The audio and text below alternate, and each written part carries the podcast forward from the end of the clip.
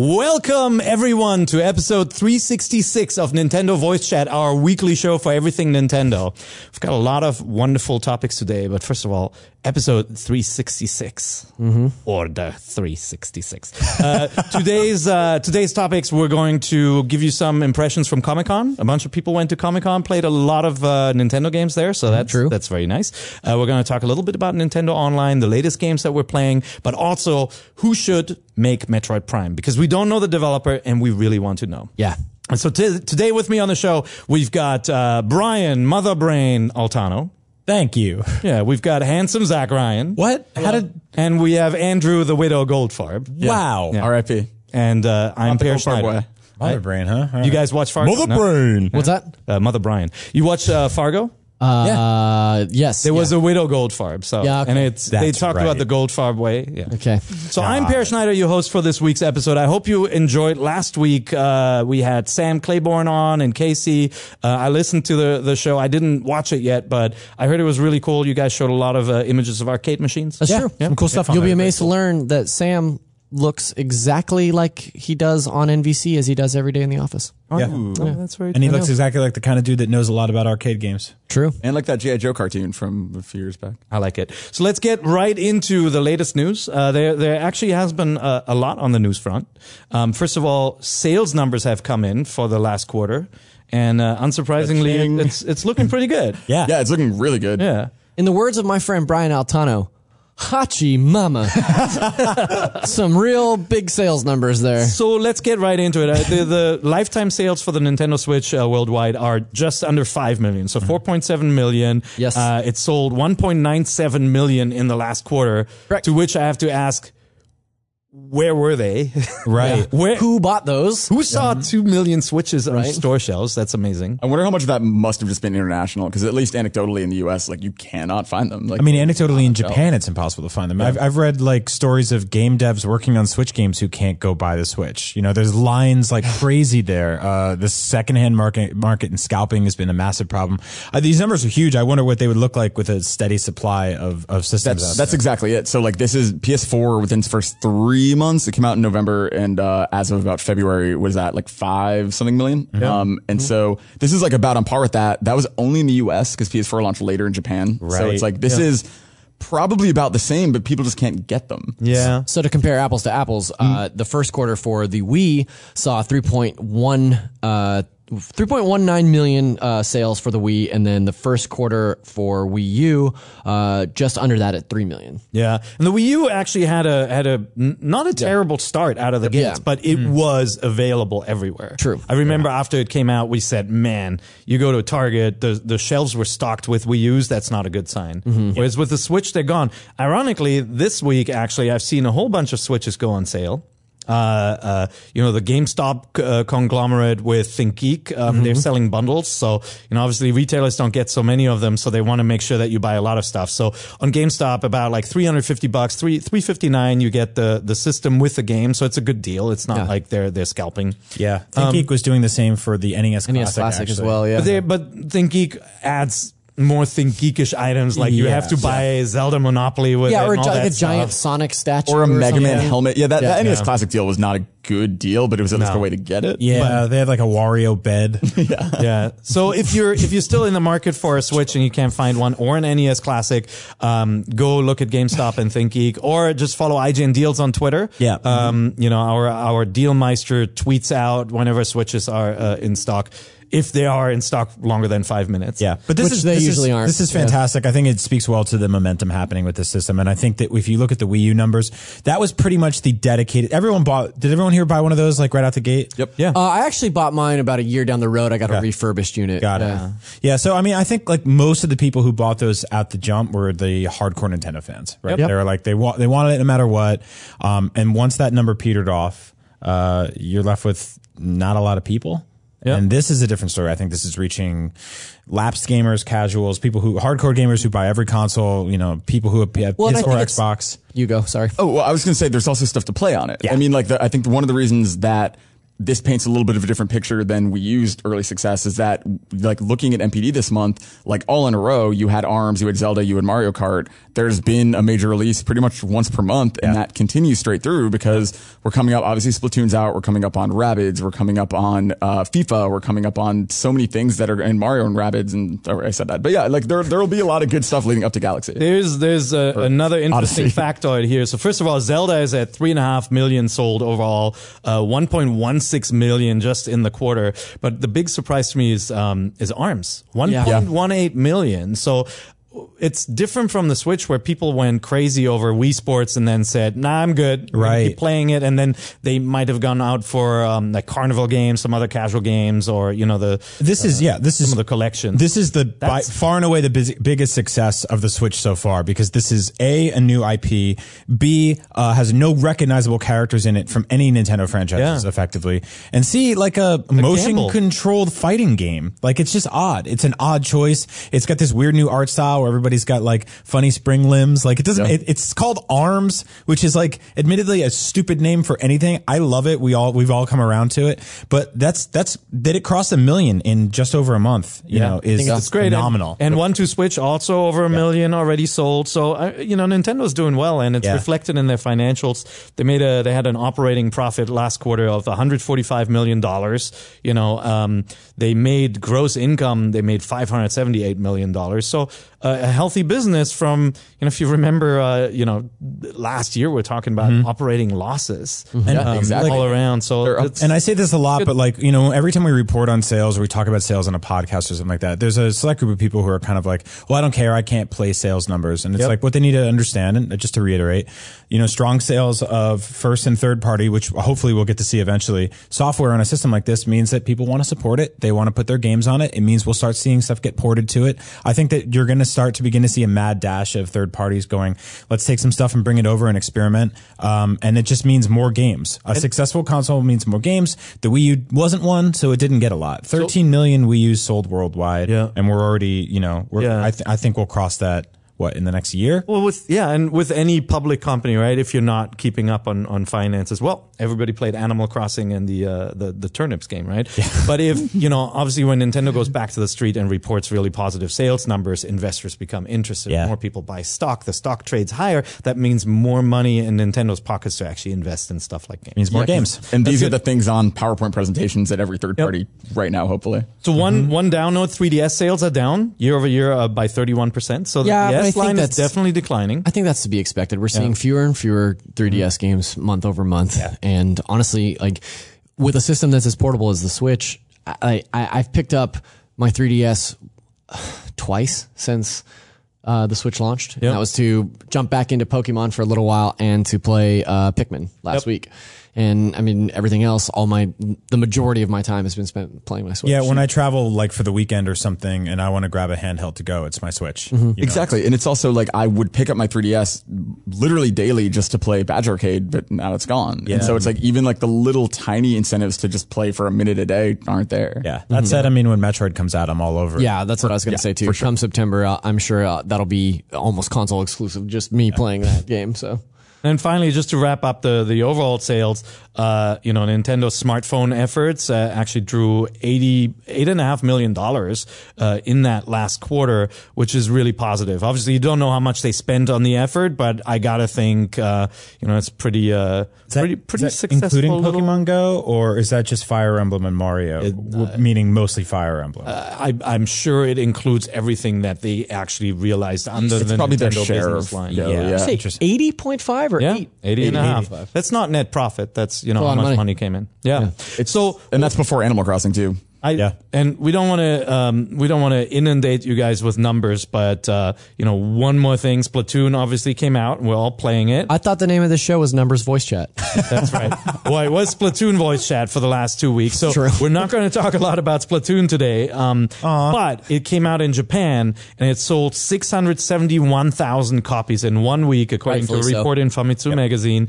That has already in one week passed the lifetime sales of Mario Kart, which sold five hundred thirty. 34,000 so far. In just Japan, right? In just yep. Japan. So, you know, if you guys had any doubts that Splatoon is humongous for Japan, Nintendo is the first company to really crack first person shooters. That's you know, crazy. in in that market or third person. Third person, yeah. That's, Well, that's and also insane. don't forget that with all this financial reporting, like this stuff, so their quarter ended on June 30th. So you're not even seeing numbers for the past several weeks. Mm-hmm. So this is also stuff that like it's probably all of these numbers are probably at least a little bit better than we're even seeing here. Yep. Right, and yeah. In this yeah. case, this was one week sales, but yeah, overall, So you're absolutely looking at another million seller first party franchise right there on the, Spl- on the Splatoon is week one million sales. Yeah, easily. no if question. not more so. I mean, Splatoon is so much bigger in Japan than it is here. Yeah.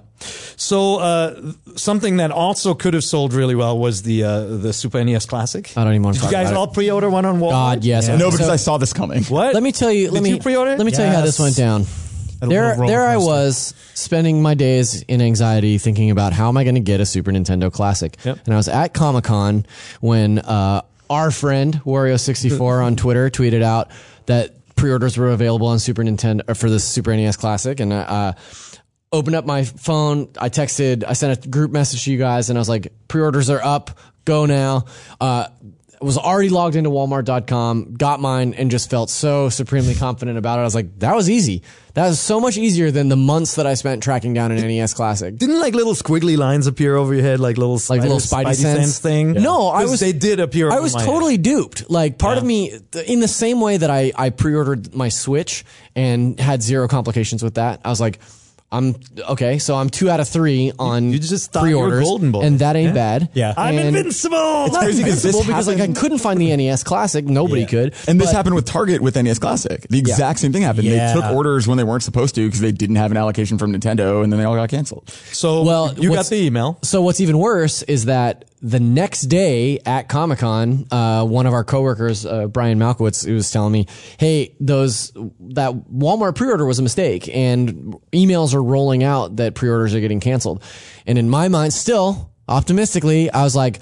I ordered mine so fast, I'm sure mine is fine. And I didn't get an email for almost a full week. Same. And then yesterday, uh, the email came through and was like, sorry, we made a mistake. Yeah. Pre-orders are canceled. Sucks, we didn't man. charge your card yet. And then I openly wept. Yeah, I there were a lot of yeah. there were a lot of people who said, "Oh, I, mine hasn't gotten canceled." I actually got an order update that says your order has been updated. Now has Yeah, new release me date." too, People yeah. are like, "Well, that's a good sign." Yeah.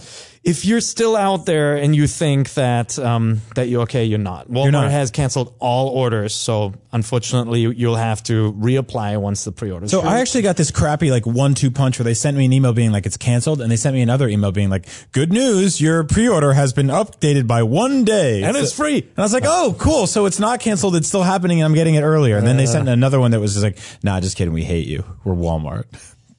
Uh, That's So what does this mean? Do you think that we will have an opportunity to pre-order at all? yes, I think pre-orders will go up. We don't know what they. You don't think so? No. I think it'll be the same as last time. I think that This is you'll. an audio podcast, so if you're shaking your head over there, you can say the words. Oh, uh, we don't know if Barbara's shaking her head. I, I, I really don't think so. I think that um, same as NES Classic, it seems to be that their strategy is they want these in stores. I think you'll get the little. That was not their strategy. No, the I- well, I mean, was that they don't want to sell it. Very few you. people could, but the, Yeah. their strategy was get it in the store. If you can't, too bad. Our Like, it- speculation from the jump of that thing was like, "Oh, this is the kind of thing you'll be able to walk into a CVS. It'll be on Yeah, the end on the cap. end cap. Yep. And you just be like, oh, a candy bar. I got my O. Henry and my People magazine. grab an NES Classic. It's so easy. You're a Instead, weird we're dude. like we're slashing each other's throats trying to get Amazon So- now to deliver it. I think my concern here is that there's a miss lot of there's a lot of uh, conversation around the demographic for this little system, right? So, uh, on the day that it was announced, the, when the games came down, Andrew and I, I distinctly remember talking about like, well, the NES Classic was probably a lot harder to find because, um, you know, like our parents' demographic, like it appeals to so many more gamers that aren't typical like your uh, like run of the mill Alec gamers, right?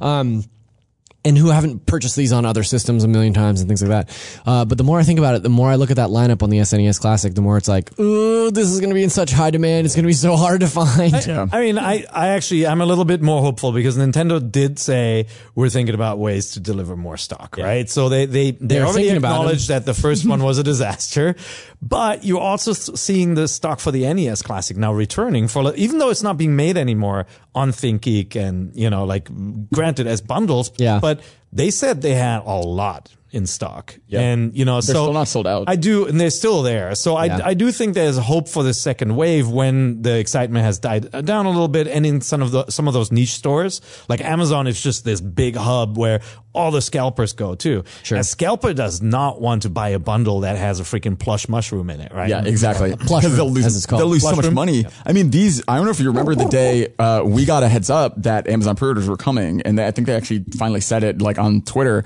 and the whole office was ready to go, and it literally crashed at Yeah. Amazon. That Like, was all of of craziest. Amazon. That was one of the craziest Amazon. days Yeah. that I've ever been in this office Yeah. because it was it was like a like somebody doing the wave. I remember Ryan McCaffrey just stood up and shouted, "Pre-orders are up on Amazon!" And then just, just this frantic clicking of Yep. mice and like typing furiously and like and we're yeah. all terrified too because we're getting them shipped to the same address. And Yeah. we're like, they're gonna think it's like some sort of like scalpers hub. Oh yeah. I- Yeah. Sorry, we canceled all your. Uh, we're all gonna end up Only in Think Zach Geek. gets his. We're all gonna No, end up in Think Geek. I mean, bundles. I right. I really hope I'm wrong. I really hope they're pre-orders. I hope you're wrong too. yeah, me too. guys.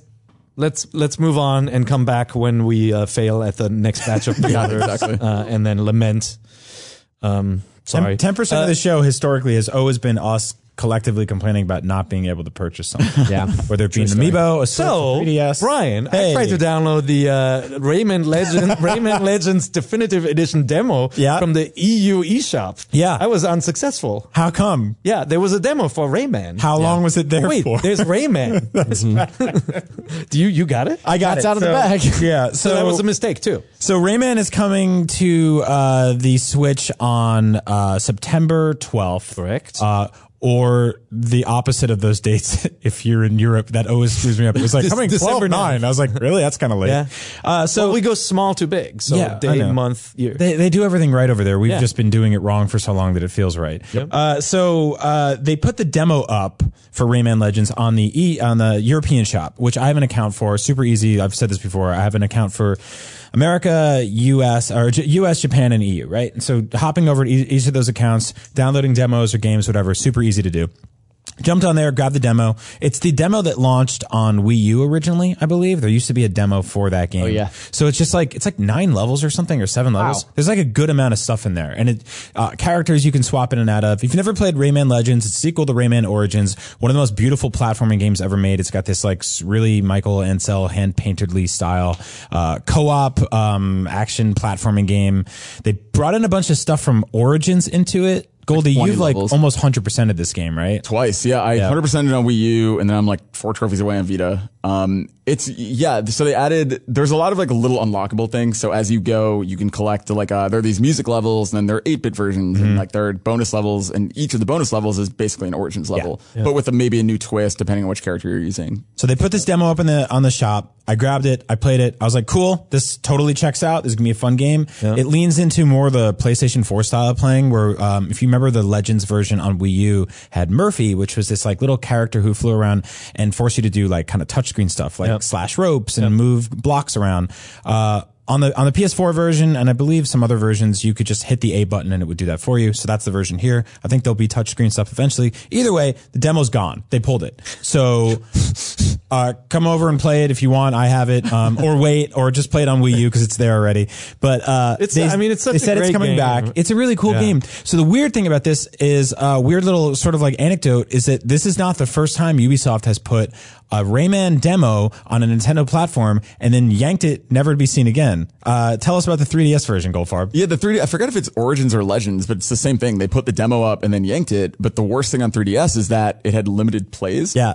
so like I have that demo, but it's like 24 plays remaining, and I'm like, when I play it 20 times, that's it. Like that's the end. Yeah. The demo just disappears after. No, it stays there, but it just says you can't play it. Yeah. Like Oh, you'll have the stupid. icon for it forever. That's weird. Do you think it was a music licensing issue because Rayman has the the crazy like uh, tune levels in it? Yeah, I don't know. I mean, Maybe there's they- like Brown Betty and a whole bunch of other songs in there. Yeah. So like, I don't. I Brown mean- Betty, huh? Michael Ancel and Brown Betty. Yeah, do you do you remember that movie uh, Batman Returns starring Michael Pfeiffer as Catwoman?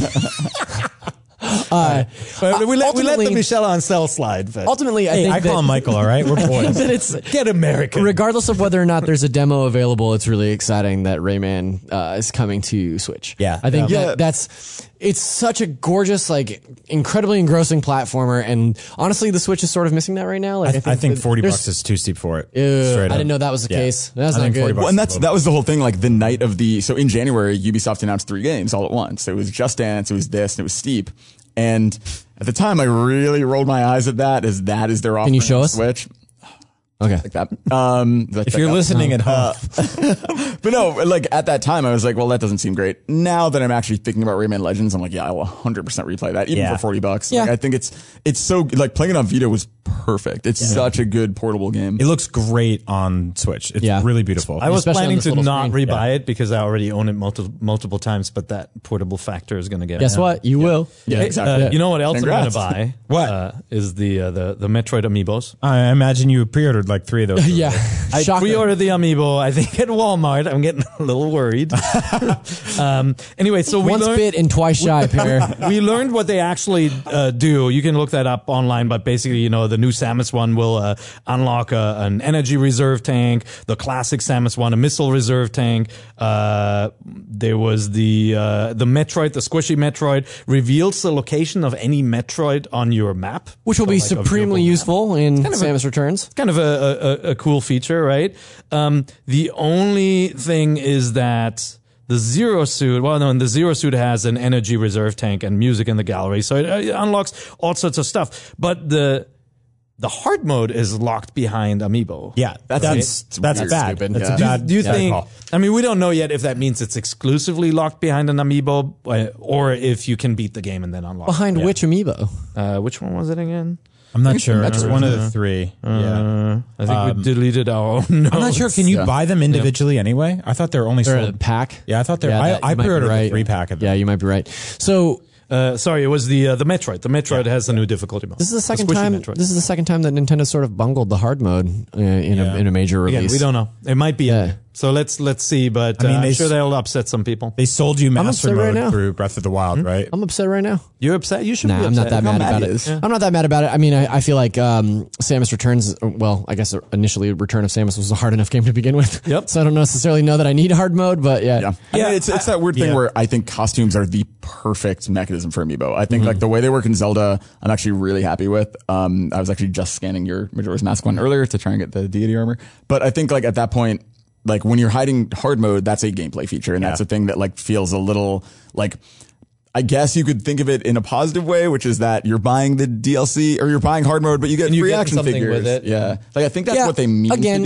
do. Again, I we don't know that this is necessarily 100% the case, so everybody out there, please take it with a grain of salt. But Yeah. if it is Yep. the case, it's sort of a bummer. Yeah, I think it sucks straight up. Like, I mean, whether or not this game's hard or easy, I think giving you the option on day one is something they shouldn't lock behind a physical purchase or a digital purchase. Like, I don't think that DLC uh, should be uh, tied to something like a difficulty level. Like, that's something that's it's a very basic thing that should be there Yeah. on day one. You know, Master Mode was one thing because it came with all this other stuff, and there was It like comes later too. You could see that they started working on it. Maybe it wasn't done for the final game. There's that little distinction, right? It always feels icky when something is locked away. Yeah. To be unlocked by some key that you just haven't been Yeah. given. Well, I imagine like this, already on the this is going to work on day one, right? I mean, day one you're walled out. Which is of, ironic when you're talking about a Metroid game. Yeah. the idea that it's hidden behind a key, a door that you can't open. Yeah. Yeah.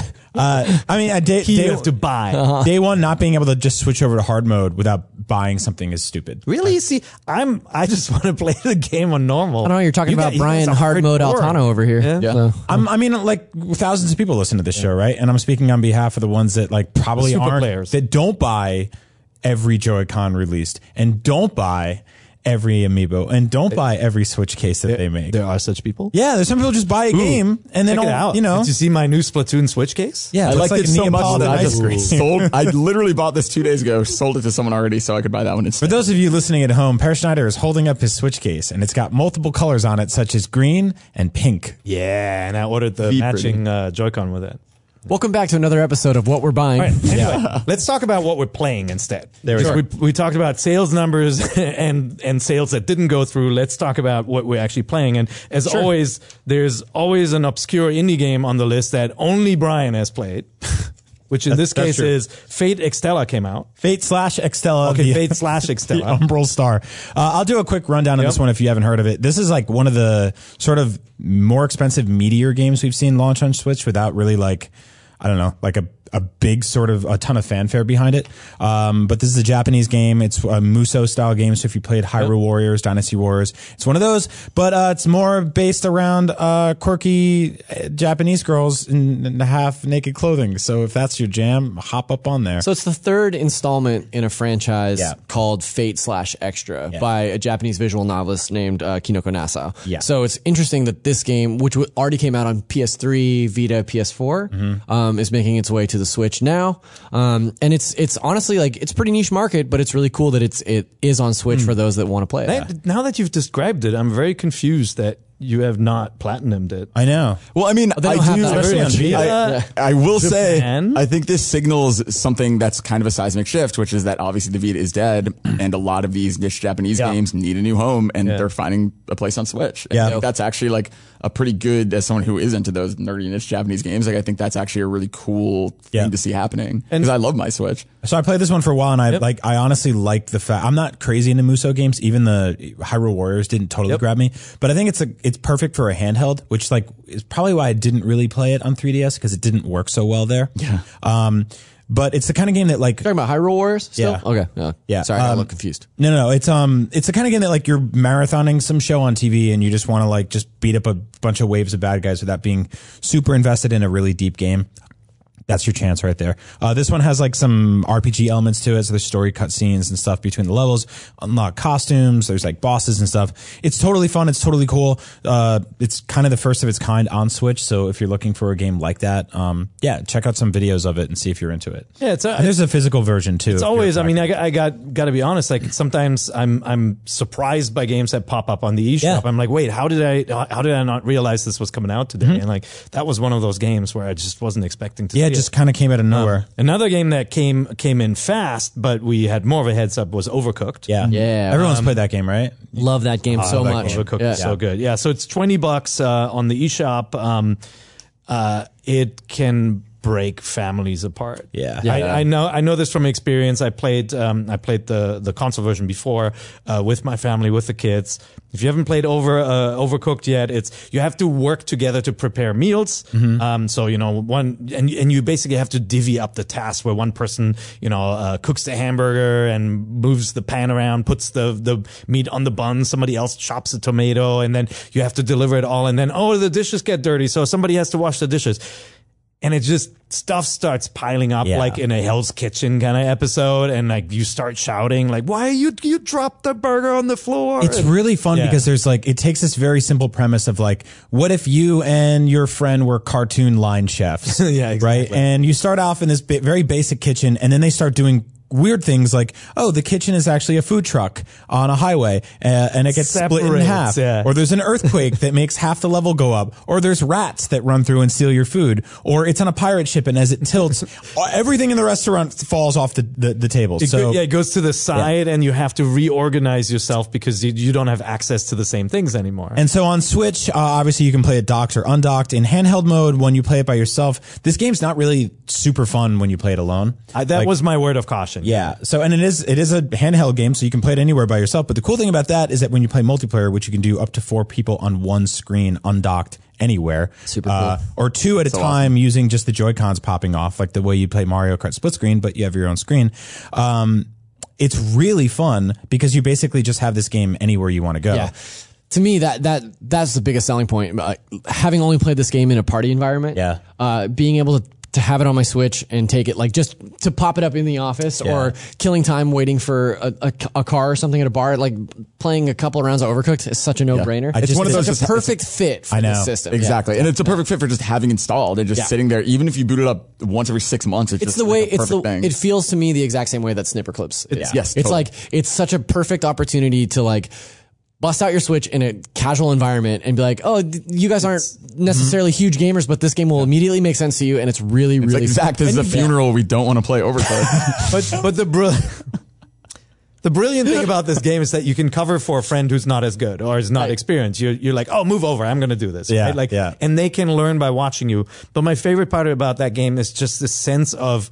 Like everybody starts off and you're like, you do this, I do this, you do this, and then And we then it swap falls apart. and it falls apart, Yeah. and it just becomes horrible, and the burger is on fire, and like it's just it's this wonderful game of escalation and just being completely frustrated it's- with yeah, the but it's a terrible it's a terrible nightmare game for type A people like Yeah. me. Yeah.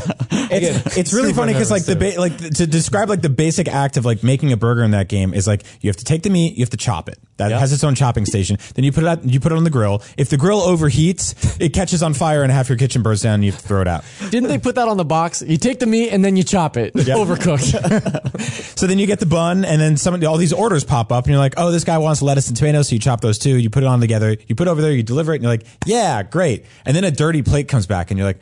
Oh crap! I got to clean dishes too. I thought this was like a cooking game. Yeah. So you have one person now is cleaning the dishes, and the other person's like, "I guess I'm doing everything else in the restaurant." So your jobs completely fall apart. Yeah. Um, specifically on Switch, it's really fun. In highly, I highly recommend it. too. If you have if you have friends you like to play games with and you have people coming over all the time, you gotta have this. I noticed like some minor frame rate issues on Switch when things get really crazy. Um, both both versions, like both just docked just and undocked. undocked? Yeah, not docked. Yeah. Um, so just keep an eye out for that. I imagine they'll has patch all it. DLC in it though. Yeah, it does. That's awesome. It does. Yeah, that's so all the Yeah. DLC packs. Are the DLC is really hard. Yeah. uh, but it's really fun. So cool, yeah, very check cool. that one out. Another game snuck out. Yeah, Namco Museum just launched. It's thirty bucks. It's um, Brian, you're playing this one too? yeah. yeah. He's he doesn't sleep. Brian, playing the games. yeah, really. Uh, run, I'll run through real quick. So basically, in lieu of Nintendo again having a dedicated virtual console, everyone is eating their lunch, including you know Neo Geo and Namco. So uh, this game just launched. It's got Pac-Man, Galaga, Dig Dug, Tower of Druaga, Sky Kid, Rolling Thunder, Galaga 88, Splatterhouse, Tank Force, Rolling Thunder 2, Pac-Man Verse, and Brown Betty. Sorry, Michael. uh, no. Um, so Pac-Man Verse is the only one I didn't get to try yet, but they sent me. So apparently you'll be able to download a multiplayer app for this game on other switches. Cool. And then communicate with each other. So, So it's like a cartless. Uh, yeah, Yeah, that's really cool. Like the way they used to do Mario Kart on like Yeah, Game on Boy the Game Advance. Boy, It's like yeah. download play, but use a code in this case, right? But if you're really into retro games, um, this one's really cool because there's a lot of options on Switch. You can basically uh, sort of mess with the pixel ratio, stretch the screen to any dimensions you want, play with a number of different controllers. But yeah, you can play vertically in tate mode. So a lot of old arcade games have this sort of vertical monitor. Uh, if you have a way to prop up that screen like a kickstand or something like that, Yeah. which won't work with the one you have, I don't think. You want to no. test that? No, I don't think you can do tate with that. You have to. Oh no, No, it doesn't work. Oh, that's not a good noise. Uh, so This you case can, has one built in though. yeah. So some cases have a kickstand built in that we get it. The case that. is really cool. Oh, like right? the Splatoon case, you mean? Oh yeah. But again, you can play multiplayer on in a bunch of games. Like something like um, Rolling Thunder has two player co op. Nobody can do it. You just can't get those switches. you switches. just up. gotta hire someone to stand there for you. Okay? Nothing. Yeah. Nothing like a good visual gag on a podcast. Yep. Yeah. Uh, but yeah, you can play multiplayer on the same screen with a couple of different games like Rolling Thunder. Uh, it's cool to have like stuff like Pac Man on here. And I mean, goes without saying, these are not the NES versions. So No, you these get are arcade. Galaga the way that it played in the arcade. Spoiler alert: uh, Pac-Man Versus is worth thirty bucks alone. Yeah. Yep. Pac-Man Versus is amazing. I believe it was free back in the day, but it's appreciated over time. Yeah. and I I'm I'm old enough to have played these in the arcades when Yeah. they came out. So Dig Dug was like the one arcade machine in my small town that like as a kid in Germany you were allowed to go into bars. It's a little different here. And this bar in my local town had one Dig Dug machine hanging on the wall. Yeah. And I would just I would play it every time. Every time I'm there. Yeah. I was there in the bar. at I the- and I think they they did a fantastic Child. they did it like a fantastic job with the emulation in this package and the the menus are really clean like when you hover over um, a game it shows you like the promotional art from Yep. the arcade like sort of marquee stuff and then it shows you gameplay and once you jump in there's different borders kind of like the super game boy had so yeah i don't know i just i feel like 30 bucks again like a little too high for something like this um, 20 would have been the perfect sweet spot but I don't know. I mean, Nintendo would have sold each of these games for five bucks a piece. So I'm I'm I might just do it again. yeah, we can play some Just, Pac-Man it verse. never Let me know. ends, man. Yeah, Yeah.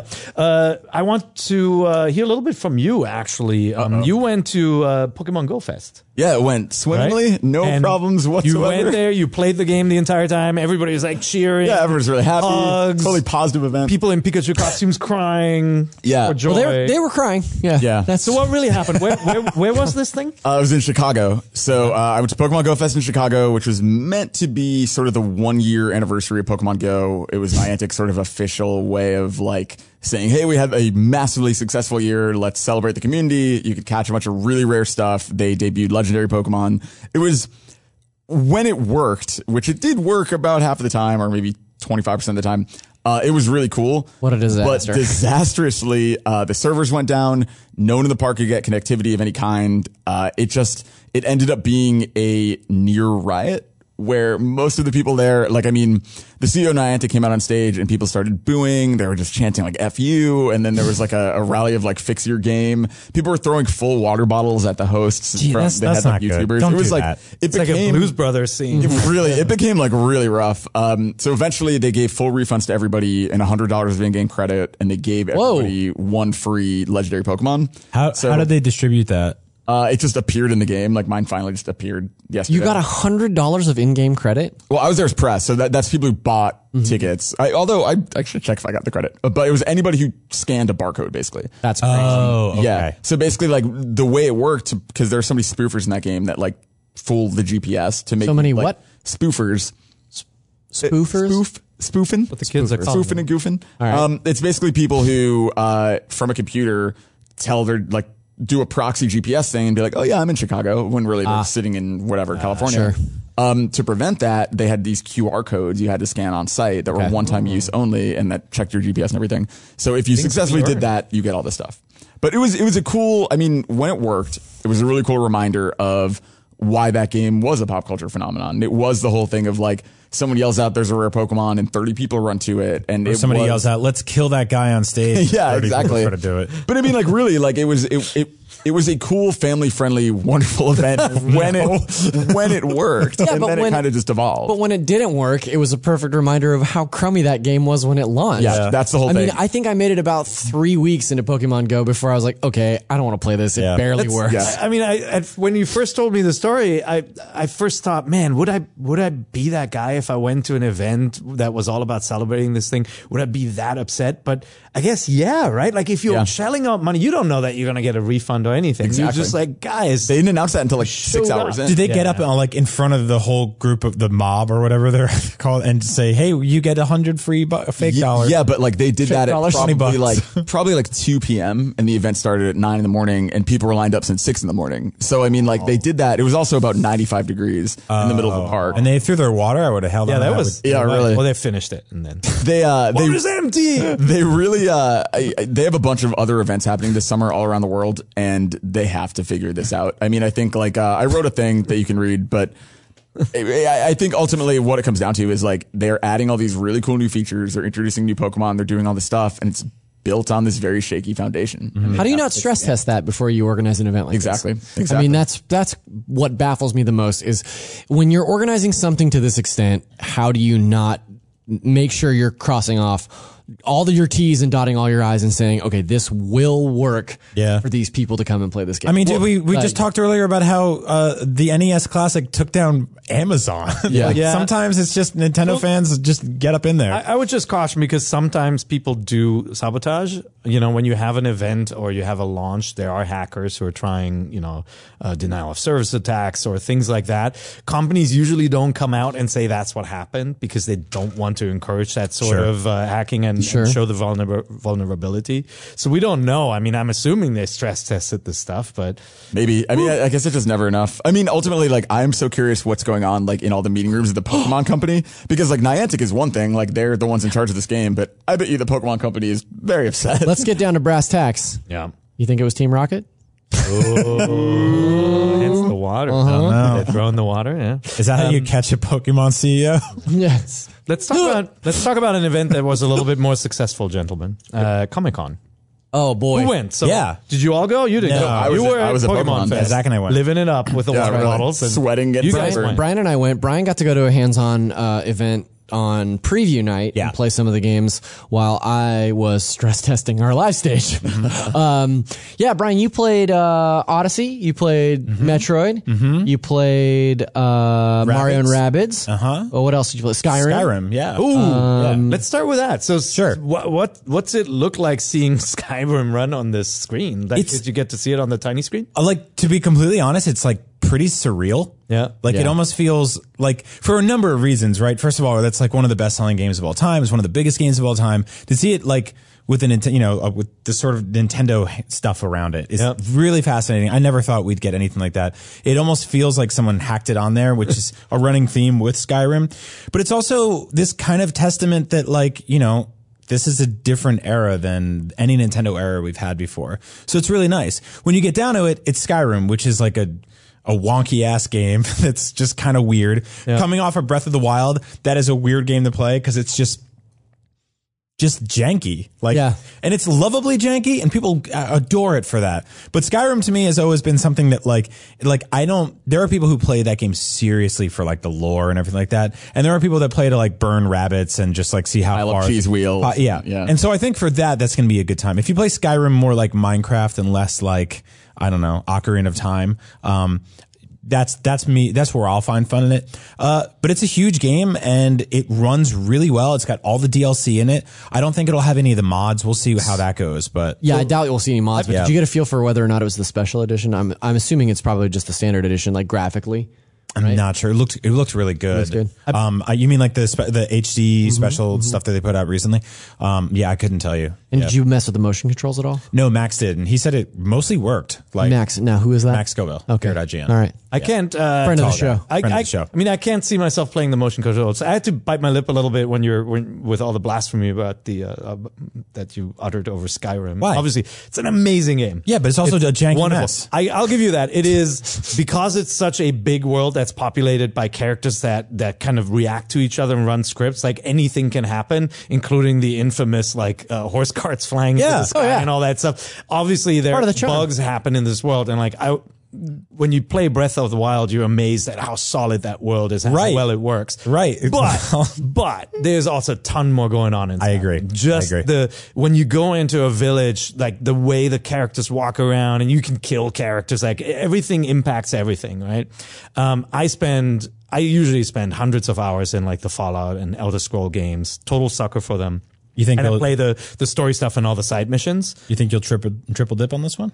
I think I'm going to play it again. Me I'm too. saying that just not knowing where I'm Me going to find the time, but it's Yeah. like Yeah. it's a perfect airplane game Yeah. too. Yeah.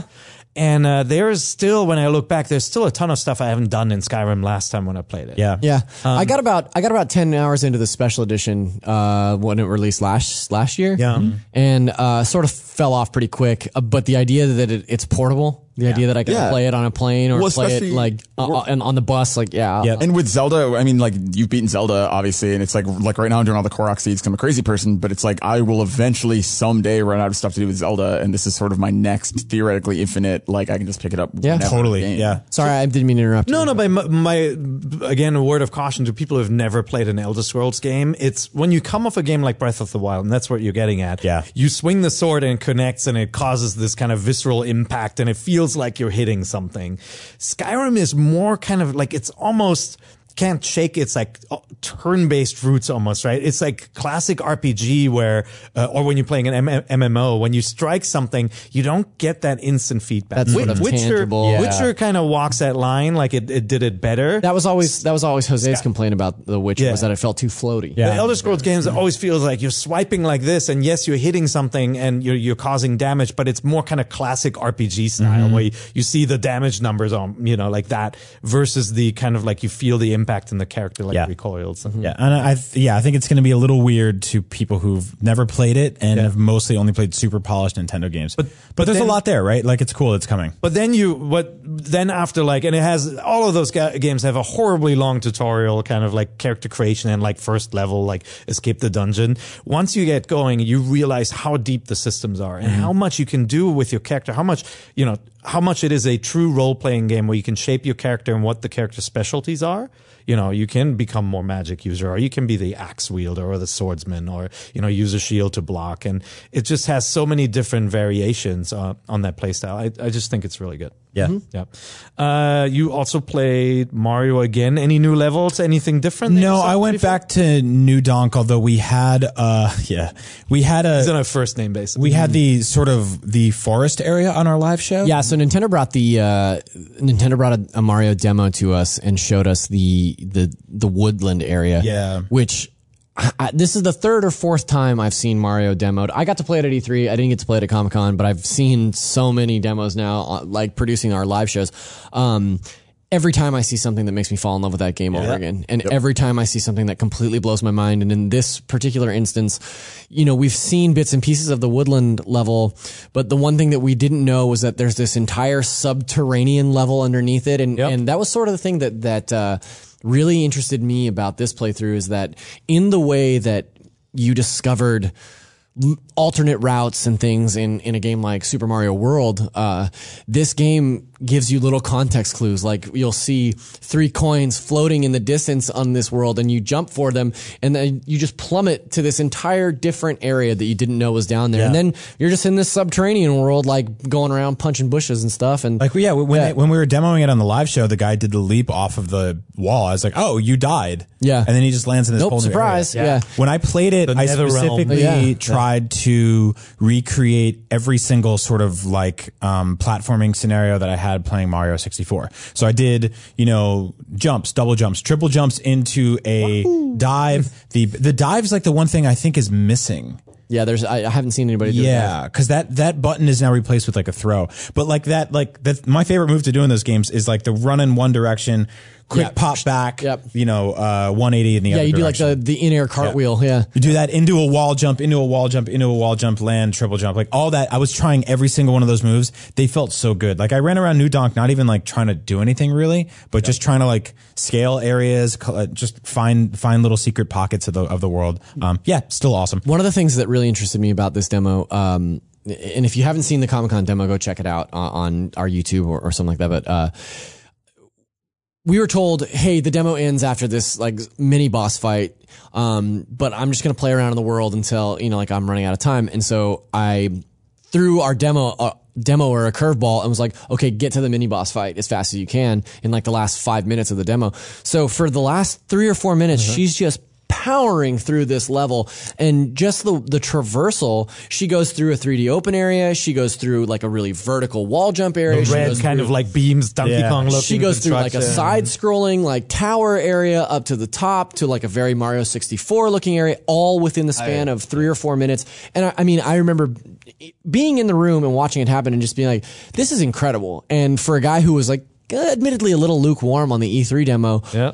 I can't, every time I see this game I get more and more excited to play it Yeah, so I agree. And that's that's without the kingdoms we haven't seen yet. I mean, who knows Yeah. what else is in there? yeah we've we mostly just keep seeing the same areas so like what else is out there Yeah, I'm s- I'm super excited for about this game. I, I can't wait to play it. Um, want to quickly talk about one thing that I'm not that excited about. What? Um, Nintendo's online. Yeah. So Yeah. you know, Splatoon. I love Splatoon. Yep. Whether it's Salmon Run or Turf Wars, you know, I'm I'm having a really good time with that game. Um, and I tried out the app. And I really like the Splatoon stats readout. All that stuff is really cool. That And- and, like, really great. I love the concept of expanding this with new games. Like if they go back and add Mario Kart, obviously. Mm-hmm. Um, I can't see which ones of my friends are online playing this game. Mm-hmm. yeah If I go back out to my main Switch menu and go into my friends list, there's a chance I'll be disconnected from Right. matchmaking. Um, you can it, like just the convoluted process of like do this there, do that there, then go there. You know, it's just it's just not there. Yeah. Yeah, I don't know how, how you guys felt, but I, No, I've I- tried this a couple of times. I successfully played with some some NVC fans as well. We were chatting on the thing. It's great when you got it all set up, um, but also Splatoon has that limitation where you can't team up in turf wars with your friends. You can be in the you can be in the same group of eight, but you're not guaranteed that you matched up. Yeah, like I was all these playing- limitations that are weird. I was playing with you last night did you notice um I didn't know if that was you because Yeah. your name is Zach. I know I gotta Like, change that There yeah hundred thousand Zachs. I know. I got to change that. I got to put Zach IGN. Don't change your name, dude. It's just Splatoon. But uh, well, if you see me, I actually did change it last night to Zachary underscore D. So you'll, that's how you'll know it's me. But um, yeah, I was playing with you last night, and that was the first time that I have had jumped into a friend's game to play with them. And I mean, I'm at like level 11. I've played over Yep. 20 hours of this game, but I just hadn't jumped in with anyone, and I just assumed. That I would be on your team since you're on my friends list. I just Right. assumed that they would put us together. And then when you popped up on the other team, I was so bummed because I was like, oh, I wanted to f- fight with Peer. And also, he's probably much better at this game than I am. So, yeah. Yeah, I think the the layout of the app is really awesome. Um, I think that using it for anything but like stats and so like one of the things I liked from it was uh, there's a little store in there where you can send exclusive items from the app to your character. I definitely did that. I bought a leather jacket, which rules. Perry was telling me like it probably has bad stats. I was like, I don't care. I'm, I'm just here to look good.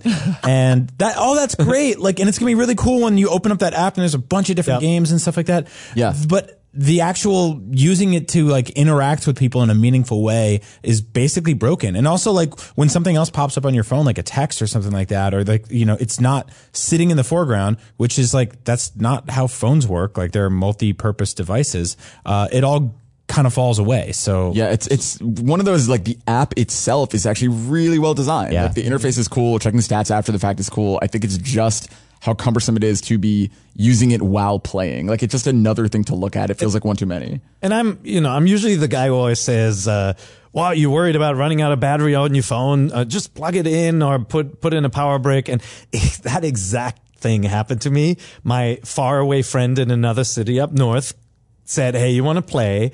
and sent me a friend invite. I'm like, "Awesome, one percent." And I'm like plugging in my headset. I'm like, oh crap. And then I'm like, oh, I'm not near an outlet. I'm on my couch, right? And then I'm like, all right, let me get a power break. It's it's just disruptive. It's a, it's another element when honestly, the Pro controller should have just had a headphone Yeah. phone port on Yes. it.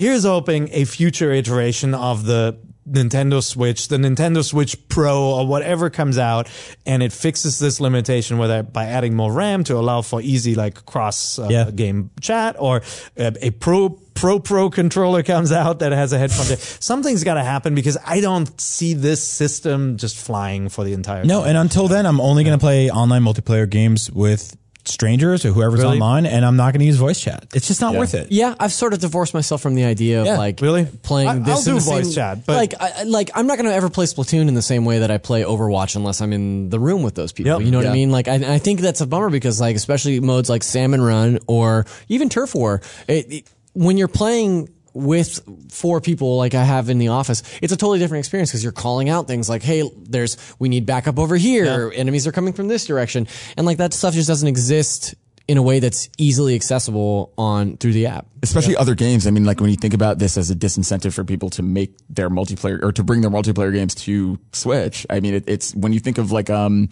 Rainbow Six Siege or something like that, where like you have to be communicating with your team. Like a game like that would be really hard if you can't always rely on somebody to be using voice chat. Right.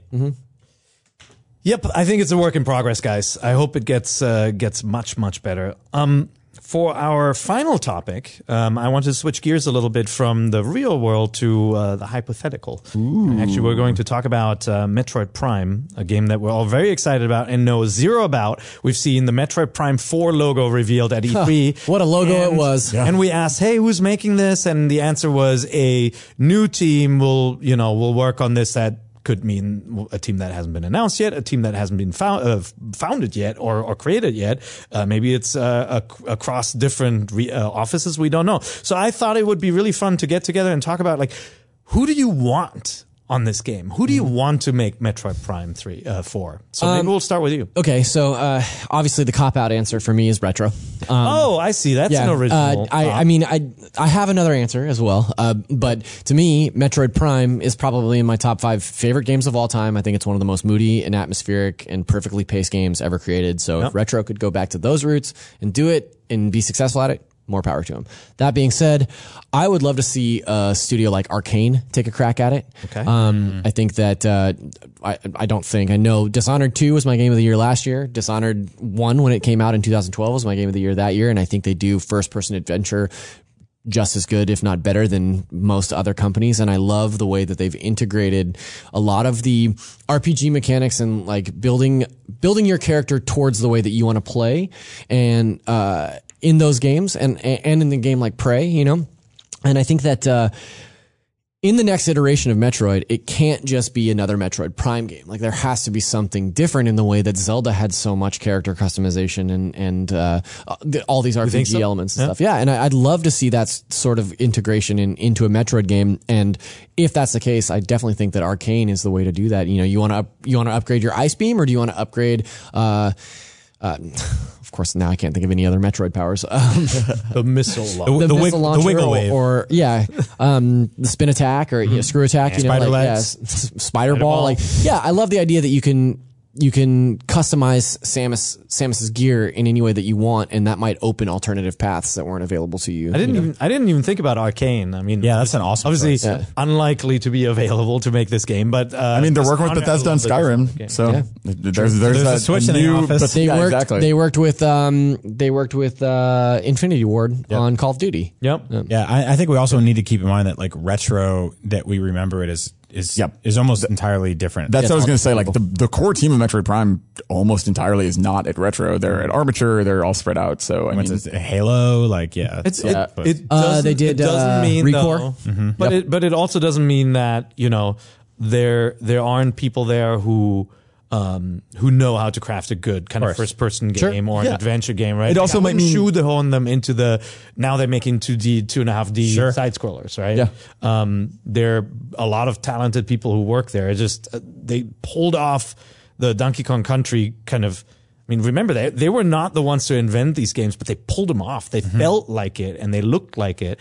Um, I still think they could really. They Well, could I look at a company like Rare, who for years were uh, relegated to making like avatars for Xbox Live Yep. and mini games and like Kinect Sports games, and now they're making Sea of Thieves, which is like a full fledged 3D Rare game as as about as rare as it gets, right? yep. That's and what it's I'm also saying. Like no no company lives and dies by the departure of uh, of a few employees. Obviously, you know you will get a different take and a different feel, or if you switch the composer, a different sound to Mm-hmm. it. But Yeah, uh, it's interesting to compliment. M- my- I kind of have too. My first one was going to be Armature because all the original team is there and because yep. they're kind of a, a studio for hire anyway. It's like, why not go back to the roots and bring them back? And I think you would get some of the classic feel. I think to the point of retro, like maybe, you know, maybe the top guy left, maybe the project lead left, but maybe his number two is still the studio. Yeah, you know, protege. so I think like keeping it kind of in the family in either of those ways would be cool. I think uh, thinking way outside the box.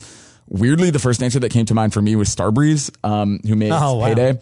Uh, you know, Payday's coming to Switch. I, if it's not going to be retro, if it's not going to be Armature folks who were former retro, I would love to see something weird and different. I don't want them to just make the old Metroid games and try and carbon copy something they're not. And so what I like about Starbreeze is number one, Payday is obviously a really smart co-op game. Like, who knows if online co-op or something could be part of this? But for me, it's like I look back at like Brothers, Tale of Two Sons. I look back at, uh, you know, even some of the stuff Payday brought to heists and co-op that has now been aped by stuff like Rainbow Six. I just want to see something innovative and weird, and I feel like a just a slightly off the wall kind of independent shooter studio feels like it would be a good fit. yeah, it's really interesting. What about you? I have a weird choice. Mine was uh, the Resident Evil 7 team at Capcom. Ah. Yeah. Because I think that what they did um, with that game in terms of uh, sort of mood and presentation in the first person uh, is pretty much unparalleled with, with with sort of survival horror and adventure, it's kind of first person adventure games we've seen in the last few years. That game didn't really have platforming in it per se, but uh, the their level design, their world design, their enemies, their bosses all felt very Metroid. Uh, there's a lot in there that I think could translate well to that franchise. Um, And there's precedent of Nintendo teaming with Capcom. That's what I was going to say. There's Yeah. also there's also a history of Capcom's reverence for Nintendo f- franchises. So That's an that's an interesting point. So I, I assembled companies that make Metroid like uh, um, Met- Metroid like games, or have made them in the past. And like on the 2D side, you had like you know Tom Happ, Axiom Verge, Yacht Club. Yeah. Moon Studios, uh, Drinkbox, Guacamelee Chair, Shadow Complex. I love Shadow Complex. It is the most Metroid 2D Metroid. yeah, Shadow Complex is great. that you've ever seen. But I don't think any of these guys are proven in the 3D realm, and we know it's going to be a first-person adventure again, right? Presumably, um, it's got the name Prime, and so it ties in with that. Uh, that means first. It ties in with that franchise. Then I looked at 3D games. You obviously you mentioned retro. Uh, I think there's uh, Vigil. Um, if you remember, made the Darksiders games, which were very Zelda, Metroid-ish like setup. Right. They are now Gunfire games. Um, you know, there's a there's potential there. Hell, that's Because- got gun right in the title. because I uh, because I do think I do think for this game I do think Nintendo is going to go with uh, with a US studio. I, I agree. I don't think they're going to go to Nap- uh, Namco as they have with Smash or um, Koei Tecmo as they've done with Hyrule Warriors. Warriors, yeah. And so then there's Crystal Dynamics, Tomb Raider. Yeah. Tomb Raider is very Metroid. Yeah. Like Yeah. everything about Yeah. the games, like the setup, it would be amazing to see them. I would love I, I that. Can you imagine a fully imagine. Can you imagine a fully 3D but third person Metroid game like that? Yeah. Like an over the shoulder. Like Yeah. there's no I mean, there's that- no like outside of precedence. There's no reason that Metroid Prime has to be a first person. No, I mean at times it is third person, right? Yeah. In Morph Ball mode, it is. There are ti- you mostly when they, during that transition you see her character. Um, the original concept uh, sort of screens for Metroid Prime were a third person adventure game where think- you it was over the shoulder. I think uh, I agree, and I would actually love to see them try something different. Like I do think the one detail they said D3 was that it will still be first person adventure. Well, I think I- that's literally the only thing they said about it.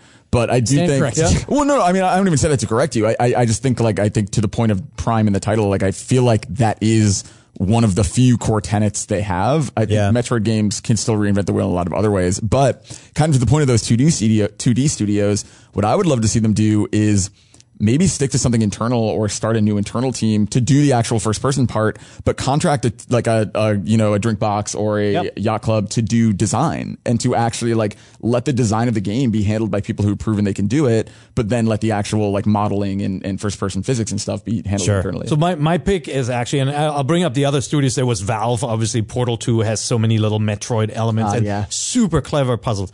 Ain't gonna happen. Rocksteady with the Arkham series. That's, Yeah. I think the first Arkham game was the closest thing to Metroid Yeah, Prime, even from like flow and visor usage and everything, right? Ain't gonna happen. Deus Ex Eidos, uh, Eidos Montreal. It's probably not gonna happen. So I think they're going to assemble a new team, and I do think it'll be America. And I think why not go back to NST? Mm. Nintendo Software Technology. They've done Metroid Prime Hunters, so the first person shooter that I, I wasn't a fan of. I, I like the adventure style games. They've also done Wave Race Blue Storm. So mm. they've shown that they can take a Nintendo franchise from a game from Japan, like the original Wave Race, adapt it, give it better visuals, and, and do something unique with it. I would love to see them break out from, they've done Mario versus Donkey Kong, right? They've done, uh, they've ported Super Mario Maker for the 3DS. Mm-hmm. I'd love to see Nintendo bring in new talent from other studios, bolster NST a little bit, and pull off a Metroid Prime. Yeah, that'd be really cool. Good point. Be Yeah. awesome. Yeah. We'll Great see. choices all around. Well, yeah. Hopefully, uh, I hadn't even thought about your your pick. That's a Star really good one to go back to the roots, man. Yeah. Uh, that would be big news. But I mean, who knows? It might just be like, hey, our friends at Grezzo did a great job updating, uh, like Yeah. uh, any of the the studios that updated like Ocarina of Time for the 3DS. Maybe they'll go with someone like that. Well, we'll look forward to finding out more about Metroid Prime 4 in 2020. Yeah, exactly. Oh, hopefully not. Um, we're almost at the end here, but we do want to check in with our listeners. Yeah, hi, Uh, you got a couple of questions for? Hey, that's not our thing. For for our question I'm block stealing it. segment. Uh, we set up a Twitter account, right, Zach? That's right. Well, we've always had a Twitter account. Uh, it was run by the fans, Mm-hmm. um, which has been awesome. Uh, but uh, you took it from them? You hacked into it. I didn't take it from them, but I asked for the keys of the kingdom. They stole- willingly gave it to me. So it. if you're talking to at NVC podcast on Twitter, you're talking to me. All right. Um, but yeah, I have been trying to. Uh, I've been trying to put out more Nintendo news, talk a little bit more about the show. So if you're a fan of the show, follow us on Twitter at NVC Podcast. Um, but yeah, we did put out a Twitter question earlier today, um, four question block, and Brian pulled some answers for us or questions Yeah, for us. uh, we'll go through them real quick. Uh, Joshua Rogers, 42, uh, on Twitter says, everyone talks about all the things Nintendo could learn from Sony and Microsoft, like online gaming, but what could those guys learn from Nintendo? Be weird.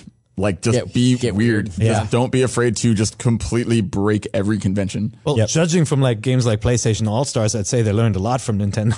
yeah, no really. No, I mean, I, look, Nintendo is great at being super weird and saying, what if you used a scale for a video game? Or like, you know, what if you used motion controls? And, you know, Splatoon owes a lot to classic shooters, but it also is it's it's really its own thing. Like Yeah. that paint mechanic in a first person shooter like that is so different. Mm-hmm. I Uh, totally agree. Like that weird stuff. And then I'd say control and the feel of characters. And I I, I made a snarky tweet about the Crash series, right? When the Crash that, collection that tweet came was such a perfect tweet, though. Well, I said that, you know, I'm happy that Crash is back because it reminds me how brilliant the, the Mario games are. Yeah. And that's not because I actually enjoy, um, you know, the, the third game, second one got better. I, the first Crash, I was, I was just really disappointed with it at the time because it was positioned as this Mario killer.